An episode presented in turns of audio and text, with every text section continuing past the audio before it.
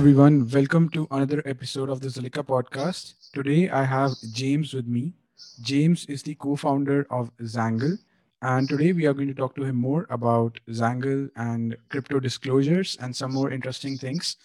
Um, so James, uh, thanks for coming on our podcast, and uh, it would be great if you can, you know, share some background about you and how you started with Xangle. You know, you, to just set things off so that the audience gets some more, um, you know, background. Great. Uh, well, thanks for having me here for uh, the first time, and good to meet everyone. Uh, so uh, I'm James Kim, as introduced, uh, one of the co-founders of Zangold, who is, uh, which is the global disclosure platform for crypto assets. Uh, before I started this business, I used to work as a managing director of a venture capital for one of the largest uh, tech company family office in Korea. And there I was, when it comes to, I did a lot of startup and investments there, but um, when it comes to blockchain, I was involved in acquiring exchanges in two thousand seventeen. And early two thousand eighteen. So my major deals I experienced was uh, acquiring Korbit, uh, which is Korea's first crypto exchange, and also the subsidiary of the other company that I stayed, uh, also acquired Bitstamp in Europe. So that will, those were the deals. And I also managed a crypto fund uh, up to a scalable size. And uh, That's when I felt uh, I needed some more information in order to make investments as an institutional level uh, investor. So, but uh, however, I saw a lot of interesting services and platform um, who were saying they were are building Bloomberg and everything. But I thought the major trust was what was missing, and that trust was missing because of the lack of information, uh, which gave a lot of thoughts and made a lot of projects suffer uh, from wrong informations. And a lot of investors didn't, were not able to have confidence uh, and keep up with how their investment was going. So yeah, that's how I got involved. And yeah, here I am. So Xangle is um, like, a, from what I can see on the website, um, and you know, I, I sort of have heard about Xangle Uh, mm-hmm. since uh, yeah for the past few months as well, and I hear about mm-hmm. it from some exchange or something as well. So um, mm-hmm. can you give an overview on, you know, what the product exactly does, and you know, what's your business model, and and what problem basically that you solve? Yes. Uh, so uh, I will start from the information system of uh, traditional equity and stock markets. So if you just For simple comparison, if you look into U S equity markets, um, there are private uh, companies, and they prepare, or as they grow, they prepare I P O, and they go public in public exchanges. Private investors invest through venture capitals or angel investors and to the company in private markets. But however, when the company goes public, Uh, the company does not know who their investors are. Uh, it's traded in public markets. And at the same time, investors also do not have a very intimate relationship with uh, the company they invest into. So that's why when the company goes, trading goes public, uh, the information also goes public as well. And that is Edgar, uh, which is run by S E C in the U S equity market. Similarly, all these services exist.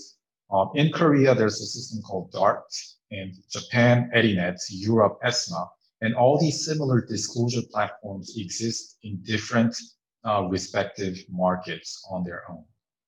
Uh, so that was what I thought was missing in the market. So if you look at crypto assets, uh, you don't need government approval to be listed in exchanges. However, the trading goes from private to public as they get listed.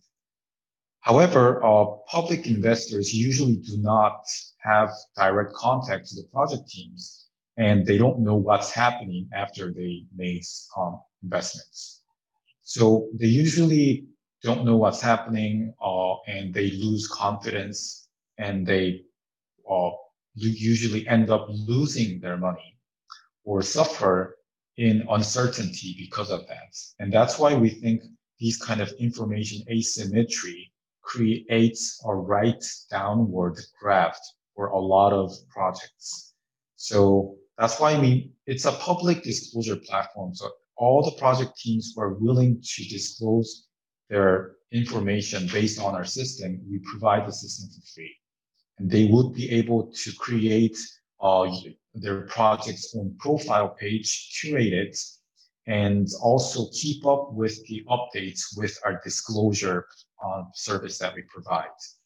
We usually go through a validation of the project's information. So we just make sure whatever information on our platform is certified and validated by our research analysts. So that's uh, what we're doing for the project teams. And as for now, uh, when the disclosures are shown on our website, on our platform, those are distributed to multiple exchanges through A P I in a service as ticker. So in Korea, Uh, Bitstamp and Corvitz, uh, Gopax, and many other exchanges use ticker. So in the trading page or main website, you'll be able to see major updates of token information displayed for retail investors directly. Um, so not just the price charts, but also major updates and information of the projects are shown to retail investors to keep them interested and have them updated.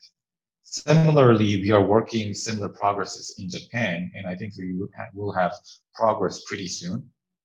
And also, we have other partners in India as well. So, so Unicoin is also using our ticker system to provide more transparency for the investors who are trading through their platform. And uh, we also, because we have a lot of information in our platform, we also do auditing for the project teams. And we provide very neutral and objective uh, ratings as well for re- retailers to use, and also for uh, exchange listing teams or li- research teams to use it as a reference when they're making their final calls. Mm-hmm. Gotcha, gotcha. So uh, users like see these updates, like say, for example, if, if a project sends you some update and your analyst um, and your team verifies that, okay, this update is is true, mm-hmm. and then uh, you share that with your partners, which are mostly exchanges, mm-hmm. and the users uh, see that update through the exchange uh, itself. Exactly. So uh, gotcha, uh, gotcha. Th- th- those are the most frequently viewed channel, but it's also, of course, shown on our app and on our website, and also distributed to multiple Telegram um, chats and communities who are willing to pass over the information uh, to their readers. Gotcha, gotcha. Um, so uh, you're basically, uh, you also have a credibility system, right? Like that I saw on the website where you uh, give a credibility rating to uh, projects. So how does that mm-hmm. work? And uh, yeah, can you you know share some example as well that uh, yeah. yeah that that would be beneficial. Yeah. So uh, first we started uh, this because uh, there was demand from three sides of uh, the market. First, um, our retail investors. Um, even if you look into traditional stock market, when retailers invest into a specific uh, company, most of them do not understand financial statements. They don't read all the details of the company. So they need a comprehensive, a very centralized uh, analysis for them to understand. So that's why we started providing very simplified form grades of projects for people to be, to understand what they're investing into, what are the ups and downs, what are the risks and strengths of the projects. So Uh, but our approach was um, because these early token projects, uh, we view them as early tech project teams and tech startups in a way. So we took a venture capital approach into it. So we look at their team, whether they have the capability to carry out what they wrote in their white paper. We look into their team structure. Uh, we look into their business models and major uh, business progress as well, if they were meet. If they were able to achieve their milestones they promised and also looking to their legal statements and other smart contract auditing results in order to create a three sixty integrated overview of the project's teams, and we give some ideas into it. So that's how we started, but it was used. Uh, the other two pillars was project teams were doing very good. We're not able to really send out the message who were even confident of their progress, because if they say they're doing good, most of the investors say that's what you say. So we took an objective approach of assessing into the progress. The third is uh, even big exchanges have who have their list, listing teams and research teams um, didn't have capability to take review so many projects at the same time. So that's why we are assisting the listing teams of our partner exchanges, which are we are coped with around sixty global exchanges at this point, and providing them a reference document of our audit team and credibility report for them to start reviewing the ones after they're confident about. Gotcha, gotcha. I think uh, what you're doing is super interesting, and uh, you know, this these are uh, like we need projects like Zangold to, I guess, get more institutional adoption as well in crypto, which which is coming mm-hmm. this year. But um, in general, like if uh, you were comparing things with a disclosure uh, in the equity mm-hmm. markets, how are like things different in crypto uh, if you compare it to those uh, to equity markets, and what are the challenges uh, in in crypto? Uh, you know, in terms of projects, um, I think there there's definitely a lot of uh, like crypto goes through a lot of hype cycles, and I guess there are a lot of, you could say, low quality projects as well that come up, especially during bull runs, and uh, they they they are quite they are more focused on marketing and uh, and stuff. So yeah, so how do you deal with those sort of projects, and in general as well, uh, what are the challenges of um, working in uh, crypto? Yeah, so uh, I think the largest difference with um, traditional equity market is traditional equity market is uh, is specific country based. And it's regulated by their legal system. So it's enforced to disclose the information for most of the com- companies. And if they don't, uh, they get their penalties. But if you look into the international market, let's say even if there's a criminal in a specific country, but flees to another country, the another country does not have any enforcements to send that person back to the country. So, so what I'm saying is international level legal enforcements based on a specific country does not work. So, but crypto asset is global from the beginning. You, you don't issue it within a specific country boundary, which means the regulation, if there needs to be a regulation that you expect to work, it has to be It has to come from global level, which never get approached. Like, you know, S and P is a company. They do ratings for uh, companies. And let's say a specific company in Korea uh, who got, who were trying to get rated from S and P, they don't have to send uh, submit financial statements. However, they do it because if they don't, they will get bad grades because of the transparency issue, and then they will that will increase uh, their financial costs and also lose a lot of faith from the market. So they do it.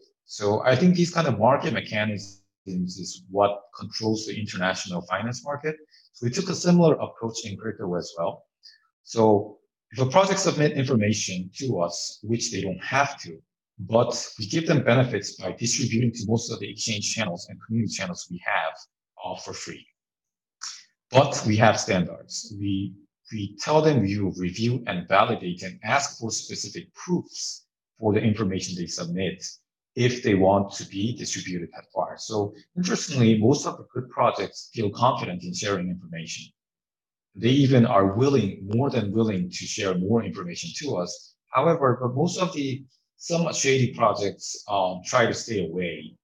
And um, in the Asia market, at least, there has been some movements coming coming from the community that relies on the projects, disclosure that are disclosed through our platform. And also there are exchanges who are working directly with us, delivering the message and trying to, to align the market. But like you said, in this market, there's still a lot of hypes that drives market. And even if there's good progress from the project teams, it sometimes does not really relate to the price movements. However, uh, what I can assure you is that has changed a lot uh, during the last two years, at least in Korea. And a lot of people are relying on information, and with good disclosures, the market movements are headed that way as well. So I'm not saying we have completed our journey with the mission that we're trying to achieve, but we have shown some progress, and we will continue to strive that way in order to make the market a more trustworthy market and um, data-driven and uh, fact-relied market. Mm-hmm. Gotcha. And also, uh, like when say you are evaluating projects, like what sort of framework uh, do you, you know, use? Like, uh, for example, in uh, for a company, like you can look at uh, say the revenue and you know how the growth has been, uh, and you know the profits and losses and and stuff. Like for evaluating like crypto projects, um, what are the things that you look at? You mentioned that team. Um, maybe investors might be a good metric, uh, users, or um, maybe funding and so on. Are, are, yeah, what, what metrics do you look at when evaluating crypto projects? Yeah, so uh, yeah, as I briefly mentioned before, so we we looked at, we took crypto project teams as an early tech startups. So in that viewpoint, if you're assessing a startup, an early phase project, even in normal companies with normal other services, you don't look into financial statements if you're going through a Series A or Series um, C round or pre-A series, so which are young companies. So in the similar way, it took a three sixty view. Uh, when venture capitalists looks into early projects who are at the stage of generating very small revenue or even before revenue generating stage, you look into their teams. You look into their capability of the founders. You look into their technical capability. You look into their business model. You look into the major proof and size of the community, and also check their legal statements, due diligence, in order to assure the team is okay from any accusations. But because it's a crypto asset and it has, it is different from other startups, we also look into on-chain information as well. So we look at the token distribution, we look at the lockup conditions, and we look if the tokens are safe enough to be invested and see how much uh, risk uh, it is exposed to specific investors dumping or not. So in, in those ways, uh, we took a three sixty view, and different from, we don't do valuation of the company, so we evaluate the company. So we took certain grades to show if it's a project that is rather strong, or it's a project you should keep very keen um, review on. And we, in that case, we tell them which topics are somewhat fragile for you to make decisions based on full understanding. Makes sense. Makes sense. Um, Also, I saw that you have uh, Zangle indices, right? Mm-hmm. Uh, indexes or yeah, uh, yeah, yeah. I'm sorry, yeah, that's uh, and uh, yeah. Uh, so, can you talk about that? Because I, I thought it was really interesting. I, I didn't. So, there out in DeFi we have this uh, uh, D P I, for example, which is the DeFi Pulse Index. Uh, mm-hmm. I thought, but uh, you guys did it uh, quite early. Um, mm-hmm. So, can you talk about that and like what? Who is the target customer? Yeah. Uh, it's it's targeting both retail and institutional investors, but in just in somewhat different levels. So, uh, you know, in the traditional finance market, again, um, you have indexes, uh, indices, in order for people to reference as a benchmark, in order to understand the overall market uh, atmosphere. So, um, DeFi Pulse, I think it's a very good benchmark for people to understand DeFi tokens in specific uh, parts, but We provide analysis on different indices and categorize them for people to understand all their different investments. So, but um, that's, um, so let's say people want to invest in payment related DeFi tokens. People want to invest in insurance related DeFi token. But it's rather hard for people to find out which token is which and which tokens to trust. So we go through the analysis of tokens and we categorize them, weight them in order to make an index out of it. So people would be able to make very simple choices based on their preference, uh, while they won't have to look deeper into every single token. So it's a very similar uh, E T F before, before stage type of a way to give benchmark of different ideas of trade investments, making it easier for people to invest into. And uh, similarly, there's a lot of movements in, in Asia as well. A lot of financial institutions are looking into this because they're trying to provide crypto services to retail as well. And uh, we have been issuing some research reports with asset management and working with um, brokerage companies. And uh, they are willing to use these kind of indices to share Uh, the information to their retail investors who do not have a high standing understanding of the market yet. So one can buy that, uh, buy these ind- indices as well, or are they just? Uh... Uh, it's coming very soon. So we are uh, working in a DeFi, uh, another DeFi player in order to make a synthetic asset uh, token out of it. So we have currently two in- index that we provide at this point. Um, Uh, blue chip index and also uh, our credibility rated index. It has been showing a lot of high performance uh, during the backtesting we have compared to just normal rating indexes. Indices. So I think that would be able to launch in those synthetic asset exchanges um, around, within a month. So we'll be able to to provide some ways for people to easily uh, do some macro investments into the crypto market according to their preferences as well.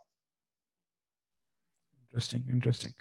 Um, also, your uh, like many of your partners are in Korea, right? Mm-hmm. And uh, like I think you are also based in Korea. So um, many of our audience is actually in not in Korea, so they but they are quite interested. Uh, to know like uh, what's happening with Korea and in general, like when you look at the Korean crypto market, mm-hmm. how do you think it's different uh, from the gen- from the other crypto market, or is it, mm-hmm. uh, there are obviously similarities and differences, but uh, how, how do you think it's different um, from say uh, Europe or U S? Mm-hmm. Well, um,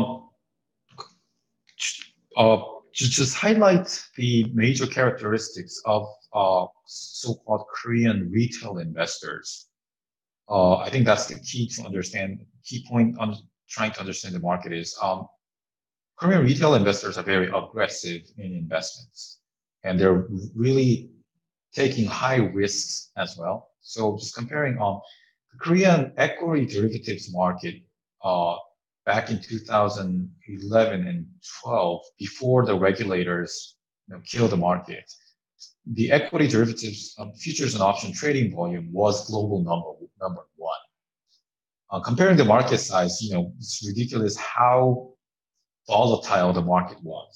And I think that comes from the, the retail investors backing up the institutional investors because that's making a lot of liquidity in the market. So similarly, Uh, I think a lot of um, people around the world remember in two thousand seventeen when Bitcoin price was like skyrocketing back then, uh, people, there was a word called kimchi premium as well.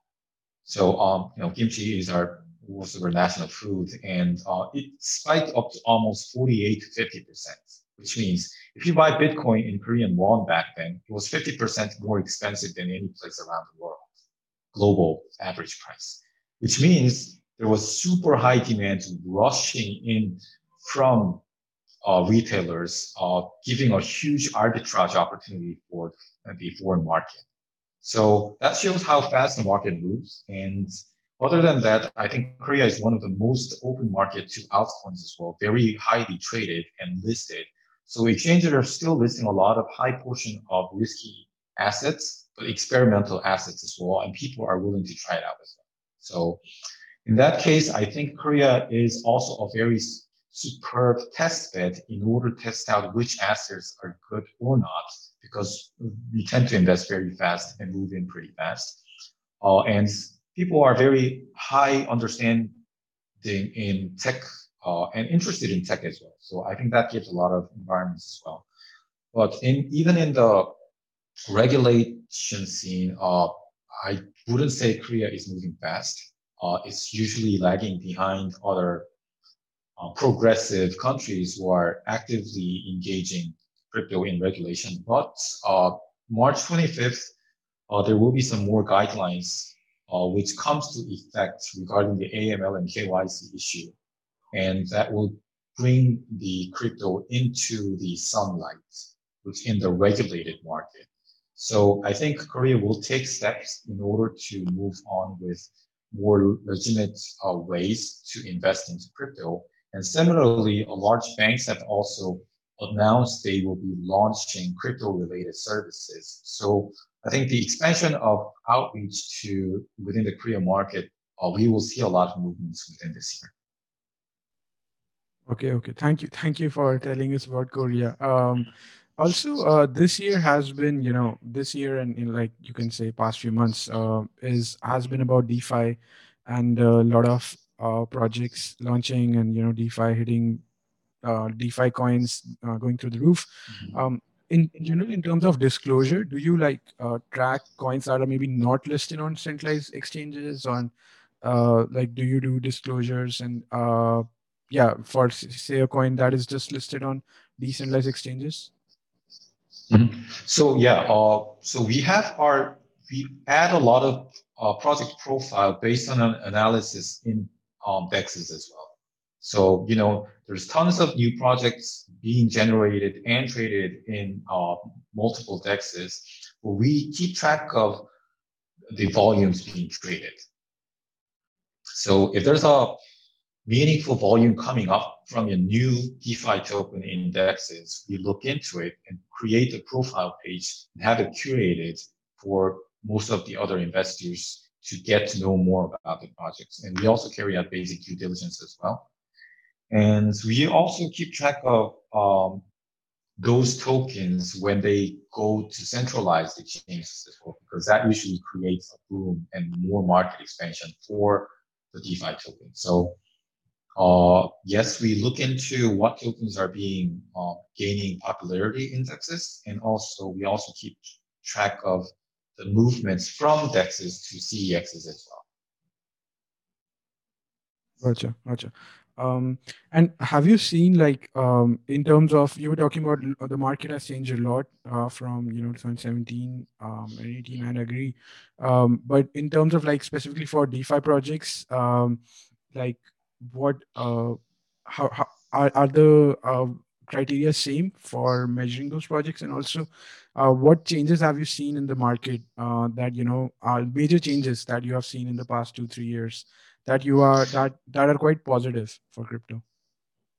Uh, so um, there has been a lot of changes in two thousand from overall from two thousand seventeen uh, and now, and that is uh, well in two thousand seventeen, all people cared about just wanted a new project. They didn't care if it was scammy or not. They just wanted to know who invested in it, and it, that was pretty everything.